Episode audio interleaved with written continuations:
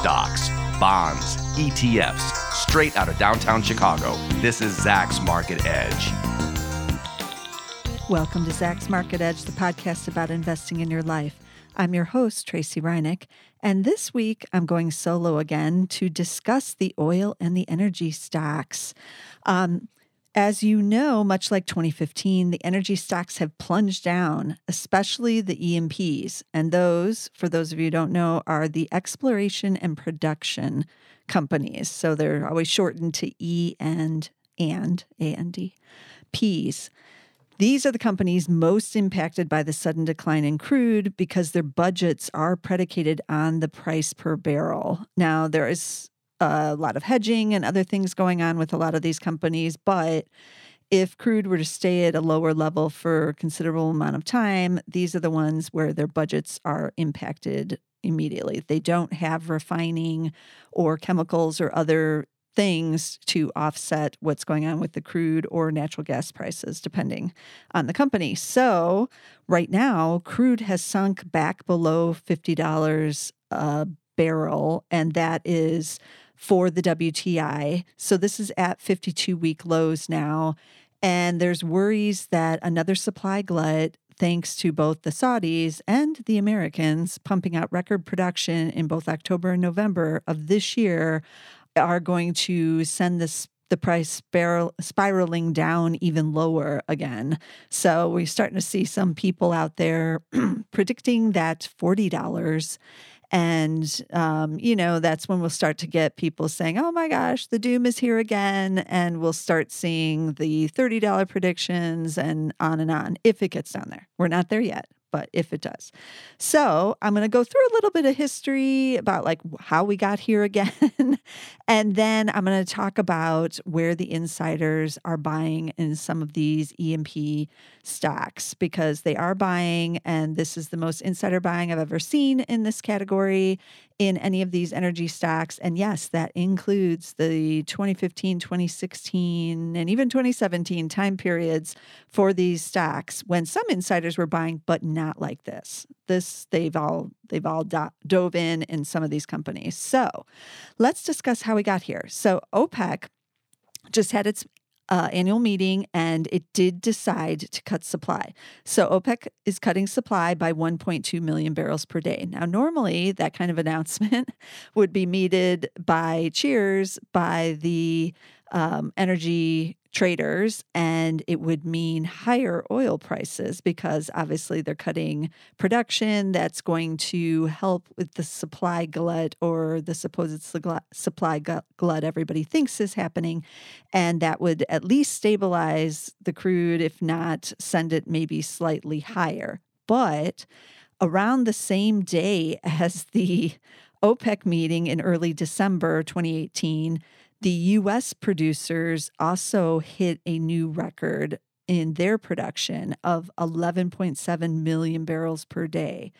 Now, the story here really is about US shale and the phenomenal um, gains that it is making in production there, and it's not really being talked about much. Uh, I know Sheraz Mian and I have talked about it numerous times on our various podcasts on energy that we've done.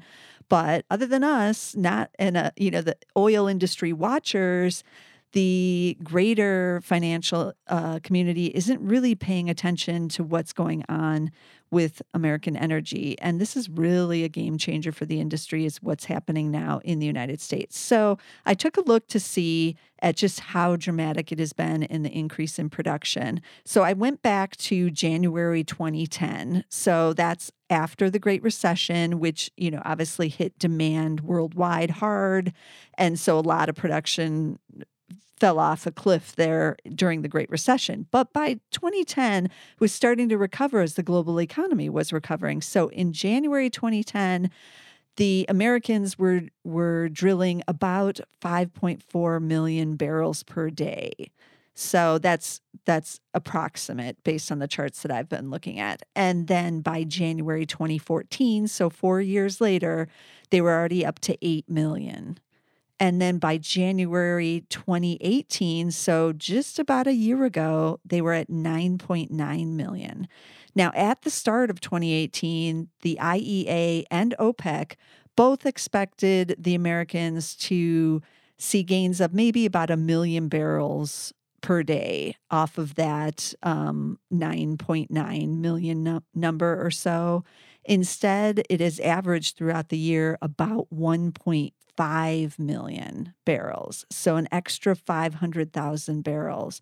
Now, remember, December's, the latest reading for that new record in early December 2018 was 11.7 million barrels, or about 1.8 million above a year ago. So that's almost 2 million barrels above a year ago. And all the expectations were only on a million barrels um, in, in gains. So this is far above already what everybody thought would be happening. And to put it some into perspective, according to the Financial Times, that is equal to the output, the individual output of eight of the 14 OPEC members every year. So that 1.8 million is just tremendous. Let's put it that way. It's just huge. And another perspective point, it's about half of Iran's production. It's just in that gain for a year. So um, so yes, we have OPEC cutting now 1.2 million barrels, but suddenly the Americans, well, not suddenly, but well, over the last year, are now producing 1.8 million above. And then you had the Saudis who were also at their own record production. I think it was a little over 11 million barrels in October, November of this year.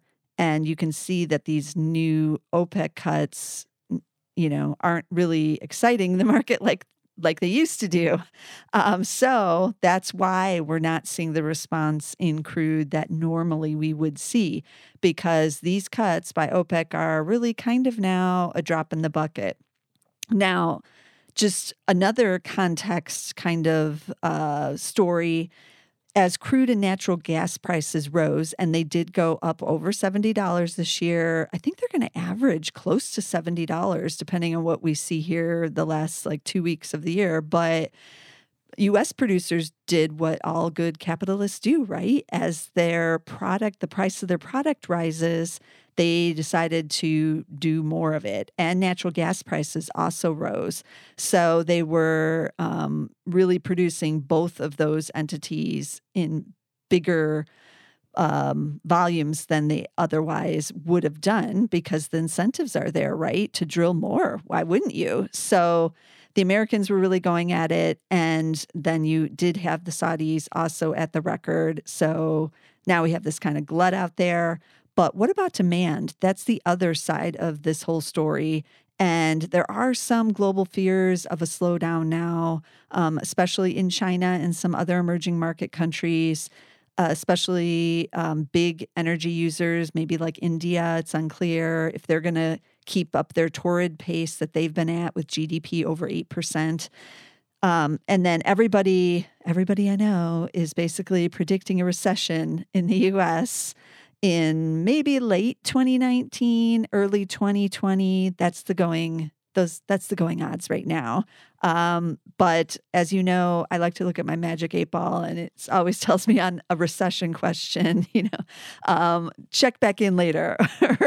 you know, it's cloudy right now. Isn't that one of the eight ball sayings? I think so. So yeah, I'm not sure. I'm buying into the recession timeline that everybody's giving, but we will have one. And with the recession, is a slowdown in energy demand. So, with the US being still one of the big users of, of, energy, if the US slows down, then that demand slows down, and we have this record production. So, all in all, this is not a good scenario again for crude prices. And so, we have to ask where is the catalyst for higher prices?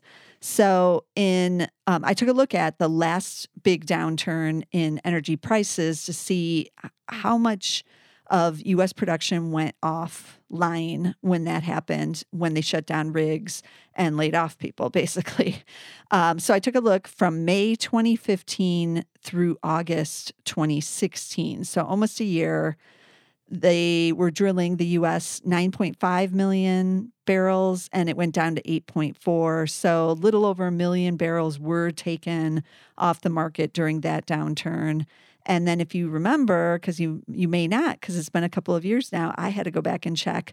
The WTI price actually hit bottom in January 2016 at around 35.77. So remember that was the time the super dark the darkness in the energy market when everyone was saying, "Oh, it's going to 10 or 15 dollars a barrel. All these energy companies are going to go under." The doom is here. And stock market actually also got hammered in january 2016 it was one of the worst januaries in um, you know recent memory for stocks because as crude kept going down so did the stock market but finally bottomed out in january 2016 and by may 2016 it was back around 50 so a um, little bit of breathing room there and a lot of the E&Ps were able to get back on track and um, deal with their budgets and what was going on with their debt and other things. So it wasn't the doom and gloom that was predicted. But remember, no OPEC member can really sustain its own budgets at $35. Um, that would be WTI. But even at like $45 for Brent crude, they they just cannot pay their own bills because a lot of the OPEC countries, remember, are um, basically their revenues to pay for their budgets, their national budgets, are through their oil production. So um, some of the numbers I've seen are as high in the 70s for some of these countries to actually meet their budget projections. So uh, Brent crude at in the 40s is not going to cut it. They can go down there for some time, and they have you know excess reserves they can tap and things but they can't stay down there for a long length of time. So this is a scenario now we're now facing again heading into 2019 is that um, the us is just producing too much oil now. And the saudis were producing too much oil but now are cutting back but it probably will not be enough. So everybody's uh, readjusting their prices here and the energy stocks have all been hammered. So, this brings me to the real reason we're having this podcast. Where are the oil insiders buying? Where are they bullish? Many of you know who follow me on Twitter that um, I've been saying the E&P insiders have been diving in as these stocks have sunk. And some of the buys have been the largest cluster buys. That's what I call them when a bunch of insiders all buy at the same time. That's a cluster buy. And these have been the largest insider buys I've ever seen in the seven years I've been running the insider trader portfolio here at Zacks. And I run these screens all the time. And so I've seen quite a few um, corrections in other markets, including the prior correction in energy, when, yes, a lot of insiders were buying during that correction, but not at this level. They just, they were not buying en masse like I'm seeing this time. And even with the banks, that was the other last big insider cluster buys I've seen in the last couple of years. But um, the banks were not quite as large as this, although those were pretty massive too. And that was about two years ago, also early 2016 for the banks. So um, that's another area actually I'll be keeping an eye on because they may be buying there again if those bank stocks continue to plummet as those are. So I'll keep an eye on that one. Might have another podcast coming on the banks. But with energy, these are the biggest that I've seen. So let's get into it. Um, I'm not going to go a, a, ton into the fundamentals of these companies. So you need to do some research. I did some before I came on because I did want to know where did they drill, how big are they, um, that kind of thing. But I do encourage everyone to do their own research on any of these smaller E&Ps because um, there's a lot going on with them in terms of debt and all of that. You need to look for solid balance sheets and good management. This is what I said last time when we had the downturn. It's it's vital again because um, yes, most of these survived the last downturn, but um, we don't know how complacent they've gotten over the last year or two with these crude prices much higher. So let's get right into it. Okay, the first company on the list is called Magnolia Oil and Gas. The ticker is MGY. And if you're not familiar with this one, that's because they're new.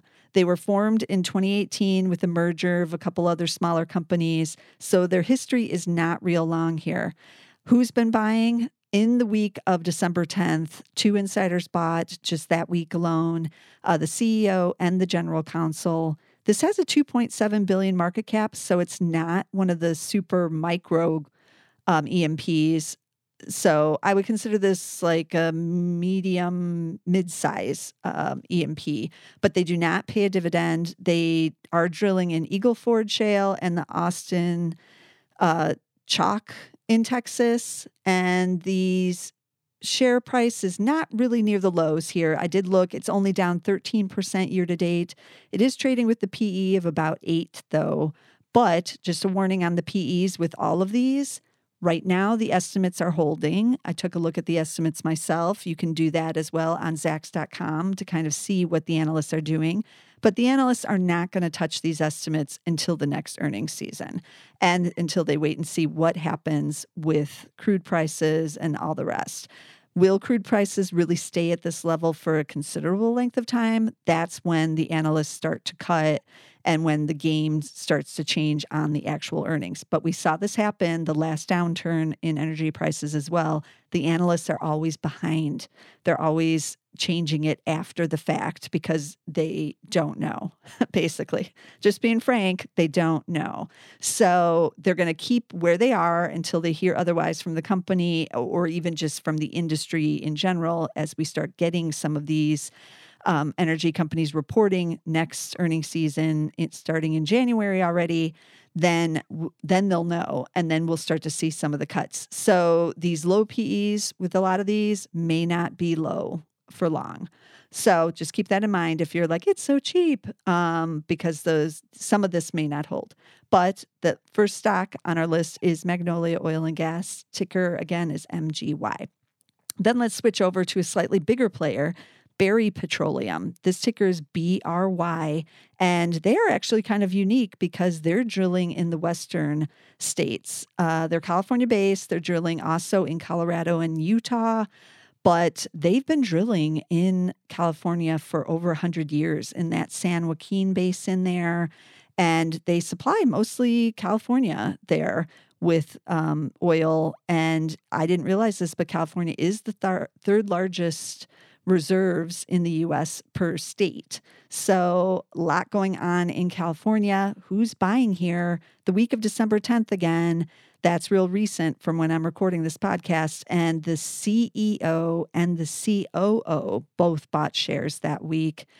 This company is mostly crude. It's 81% oil, 17% nat gas, and 2% natural gas liquids. So it is crude is a big deal. But if you look at some of their quarterly presentations, they talk about how much they're hedged and what they're doing with the hedging. So that is key for all investors. You want to kind of know am I to are we going to get killed here as the crude price goes down or have they hedged some of this so it's not going to be the pain isn't going to be so bad? But these shares are down 32% year to date. They're now trading at seven times. But this one Berry petroleum's been around a while. It does have the more experienced management team um, out of some of these. So keep that in mind as well. But that ticker again is bry then we're going to switch over to Matador. This ticker is MTDR, MTDR. And they this one has seen incredible amounts of insider buying. There's been over 15 insiders buying in November and December of this year including four more insiders who bought the week of December 10th. Some of those were second time buys, like they bought in November. Now they're doubling down again in December. Those insiders were two directors, the CEO and the executive vice president of land were buying over there. This has a market cap of about 2 billion. The shares are now at 52 week lows. They're down 45% and they've just um, year to date and they've just taken that plunge in November. That's why the insiders were like, nah, this is overdone. They don't pay a dividend. Oh, I forgot to mention about Berry Petroleum. Oh, this was big news. Can't believe I forgot this they pay a dividend yield of 4.6%. So um, that's pretty big deal. Did I say that one was bigger than Magnolia? No, they have a market cap of 754 million. So they're smaller. Why did I think they were bigger? They're not. Maybe because I got I got faked out by the dividend. Um, but they have that big dividend, and um, that's something to keep in mind with Berry because that's hard to do for these smaller E&Ps. But they're they're running that ship pretty good over there, and they just announced a share repurchase. Okay, but back to Matador. um, no dividend with Matador. That's what made me think of Berry. But these guys drill in the Delaware Basin and Eagle Ford Shale of the Permian. So we know Permian is one of the places to be. And this one is trading at 10 times, but massive insider buying at Matador. Okay, let's switch over to another one that's also seeing really huge insider buying. And this is one of the bigger ones um, Encana, in Kana, might be Encana. I kind of like that better. ECA is the ticker. It's Canadian, and this one has a market cap of 5.5 billion. They too pay a dividend. It's yielding only 1%, but tells you something if they're paying it. Now, this one announced in early November that they are going to merge with Newfield Exploration, which has a lot more US production in areas they do not. So, while the analysts were kind of like meh about this merger, the Wall Street didn't really like it because they're going to take on a little over two billion in debt of Newfield, and they didn't like it at this time. This was even before the crude price plunged, but they are going to raise that dividend, and I think they were doing a share share repurchase plan as well once the deal goes through to kind of reward investors. So we had one insider buying the week of December 10th. He it was a director. Um, but prior to that, in November through early December, there were over 13 insiders buying here, just a huge number diving in like Matador. And they um, are buying on the way down because these shares are now down 58% year to date. And they've really just taken a dive and are at new 52 week lows.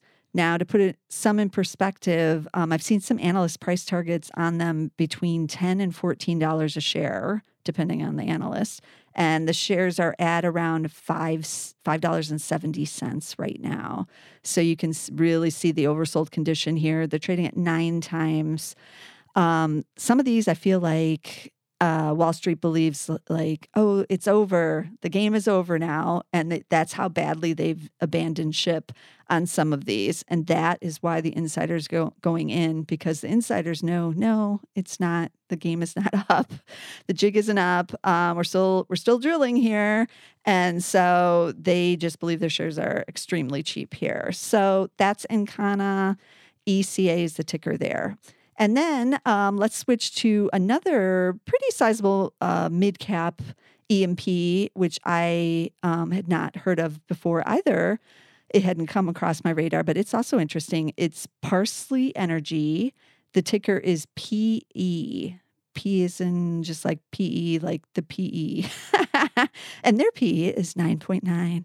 Um, so that's easy to, easy to remember. Ticker PE. They have had three insiders have bought since late November through early December. They were all directors. This one has a 5 billion market cap. It does not pay a dividend, but it is a Permian player as well. It's drilling in Delaware and Midland basins. And um, it said in its third quarter, and I do encourage you to read some of these presentations. Like I said, the energy companies usually do put out like nice additional presentations to their press releases. And in the third quarter, they said they have hedged almost all of 2018. So they have hedge protection on 2018. And then they've added to 2019 and even 2020 positions. So I like to hear that when the price is plunging down, that they have some kind of protection here. Now, this uh, this one has traded down 47% year to date. It is at new 52 week lows, around $15.70 or so, 1570. So this is another one that has just really been beaten down. So some of those directors have jumped in to buy. Now, I did take a look at some of the big, big players because some of you have tweeted at me when I've talked about all the insider buying and you've been like, but Tracey, no one is buying in these companies. So I don't know what you're talking about. And it is true at the really big, massive players, nobody is buying. So I took a look at four of them. I looked at Diamondback, which is ticker FANG, F A N G. This is a Permian favorite, I should say, by many of you.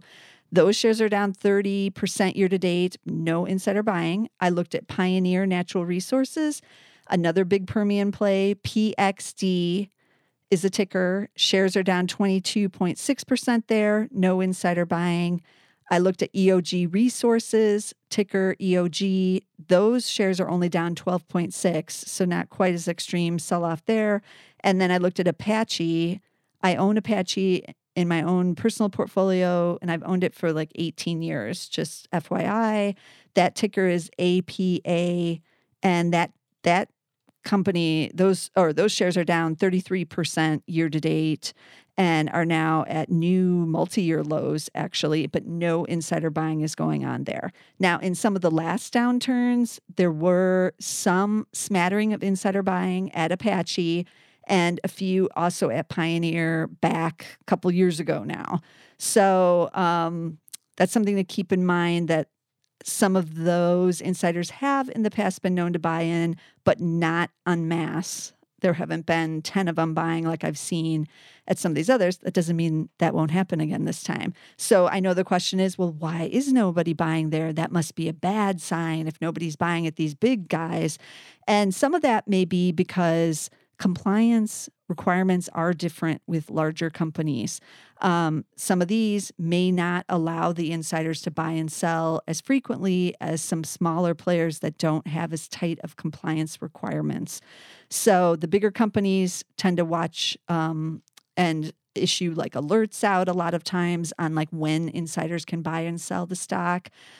And so we don't know what's going on with some of these. We we have no idea, you know, if something is brewing behind the scenes, even even a merger, acquisition, any of that.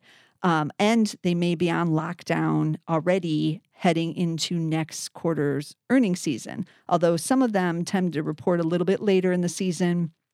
In uh, this will be mid to late February of next year but it doesn't mean that their compliance departments already don't have them on lockdown. So the the non-buying doesn't really tell us that much. I, I know many of you want to believe that it does. You want to say like, oh, those are bad because no one's buying there, but that's not really the case. And the same would be true of the big integrateds. You never really see a lot of insider buying there because of compliance issues and um, other factors that just don't make it as conducive to the insiders to buy. But where we do see it is in the much smaller companies and these smaller E&Ps where compliance is a little bit different and the window to buy and sell is open much uh, more readily, let's just say, than with some of these others. So I do have to say, with Ancana, you could see when the window actually opened there for the insiders to buy and sell because they announced their Newfield exploration deal in early November. And then, literally, like two or three days later, is when some insiders started buying after the shares declined. So they would have been on lockdown ahead of that that merger acquisition announcement and then their compliance department would have said okay all the news is out there now. Now you can buy. And we did see people literally jumping in to buy um, as soon as they opened that window. So keep that in mind. And with some of these ones that i just commented on even if their share continued to decline into january here that doesn't and the insider buying may not continue because they may be on lockdown by early January ahead of the earnings season for their own companies.